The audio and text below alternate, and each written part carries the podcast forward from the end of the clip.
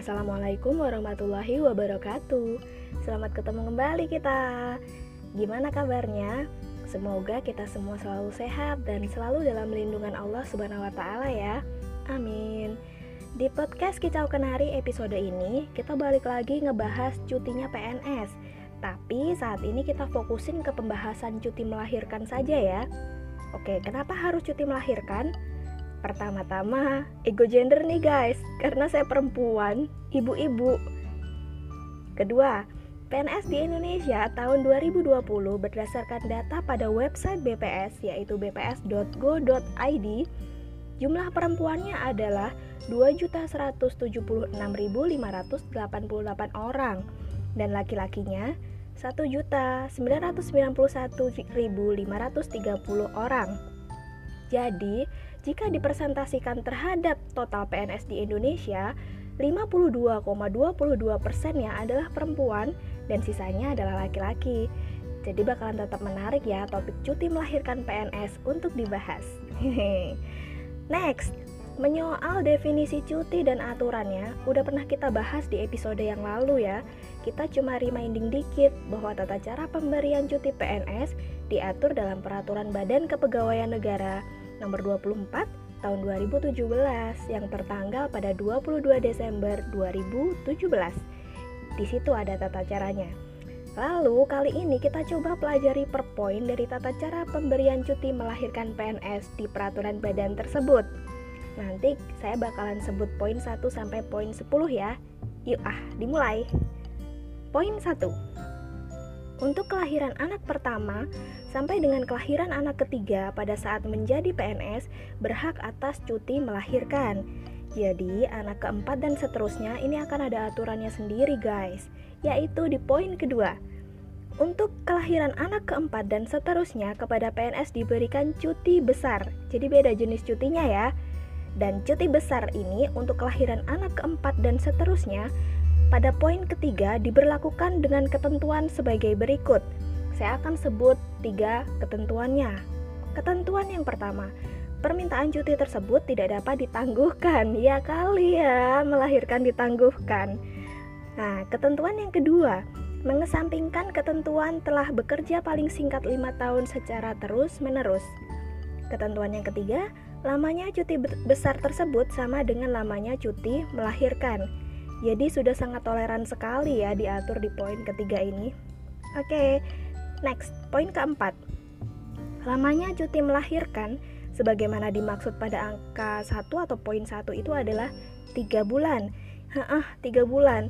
Gak ada lagi aturan tentang berapa lama sebelum dan berapa lama setelah melahirkan. Nah, asalkan maksimal adalah tiga bulan. Poin kelima. Untuk menggunakan hak atas cuti melahirkan sebagaimana dimaksud pada poin satu, P N S yang bersangkutan mengajukan permintaan secara tertulis kepada pejabat yang berwenang memberikan cuti. Nah, kalau di B P S sesuai dengan penerima delegasi P P K-nya ya, pernah kita bahas sebelumnya untuk ini. Well, atau kita recall aja deh, yaitu ada di Perka B P S nomor tiga puluh delapan tahun dua ribu tiga belas tentang pemberian kuasa dan pendelegasian kewenangan penanda tangan nota atau surat dan keputusan mutasi kepegawaian di lingkungan B P S. Tinggal searching aja ya. Oke, next, poin keenam. Berdasarkan permintaan secara tertulis sebagaimana dimaksud pada poin sebelumnya, pejabat yang berwenang memberikan cuti memberikan cuti melahirkan kepada P N S yang bersangkutan. Selanjutnya di poin ketujuh, permintaan dan pemberian cuti melahirkan sebagaimana dimaksud di poin enam sebelumnya dibuat menurut contoh dengan menggunakan formulir sebagaimana tercantum dalam anak lampiran satu B pada Perban Kepegawaian Negara nomor dua puluh empat tahun dua ribu tujuh belas ini. Oke, next. Poin kedelapan. Dalam hal tertentu, P N S dapat mengajukan permintaan cuti melahirkan kurang dari tiga bulan. Jadi, aturan tiga bulan itu adalah maksimal ya. Poin sembilan. Selama menggunakan hak cuti melahirkan, P N S yang bersangkutan menerima penghasilan P N S.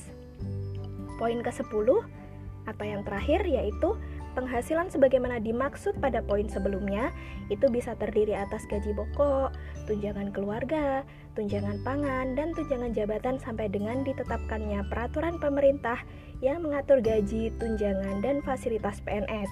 Nah, Nah, untuk di B P S sendiri, untuk pemberian tunjangan yang diberikan kepada ibu yang sedang melaksanakan cuti melahirkan, ini udah ada aturannya sendiri ya. Bisa di search atau next lah kita bahas lagi. Oke, kali ini kita bahas ketentuan lain-lain tentang cuti melahirkan masih dari perban yang sama. Di sini ada enam poin, akan saya sebutkan satu sampai yang keenam. Nah, yang pertama, hak atas cuti melahirkan yang akan dijalankan di luar negeri hanya dapat diberikan oleh P P K. Artinya ini nggak bisa didelegasikan ya.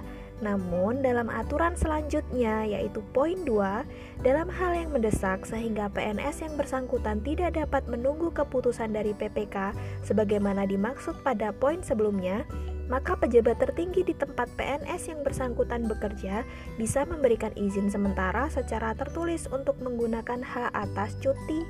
Lalu, pemberian izin sementara harus segera diberitahukan kepada P P K. Next, poin keempat, P P K setelah menerima pemberitahuan sebagaimana dimaksud pada poin sebelumnya, memberikan hak atas cuti kepada P N S yang bersangkutan. Poin kelima, ketentuan mengenai cuti melahirkan berlaku secara mutatis mutandis terhadap calon P N S.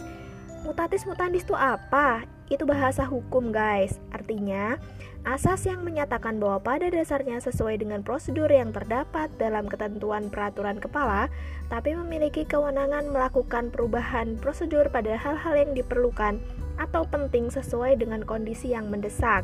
Mutatis mutandis itu bisa juga diartikan dengan perubahan-perubahan yang diperlukan atau penting. Poin terakhir atau yang keenam, penghasilan lain yang antara lain berupa tunjangan kinerja, tunjangan perbaikan penghasilan yang diberikan kepada P N S yang sedang menjalankan cuti itu sesuai dengan ketentuan peraturan perundang-undangan. Well, oke, okay, itu dulu ya yang kita bahas tentang cuti melahirkan. Kalau ada saran, ada masukan, adapun koreksi, adapun diskusi, kami dengan senang hati membuka diri loh. Akhirnya saya Sartika, undur diri dulu dari episode kali ini. Kita sambung tentang cuti-cuti yang lain di kesempatan yang akan datang. Tungguin ya. Dadah, bye-bye. Wassalamualaikum warahmatullahi wabarakatuh.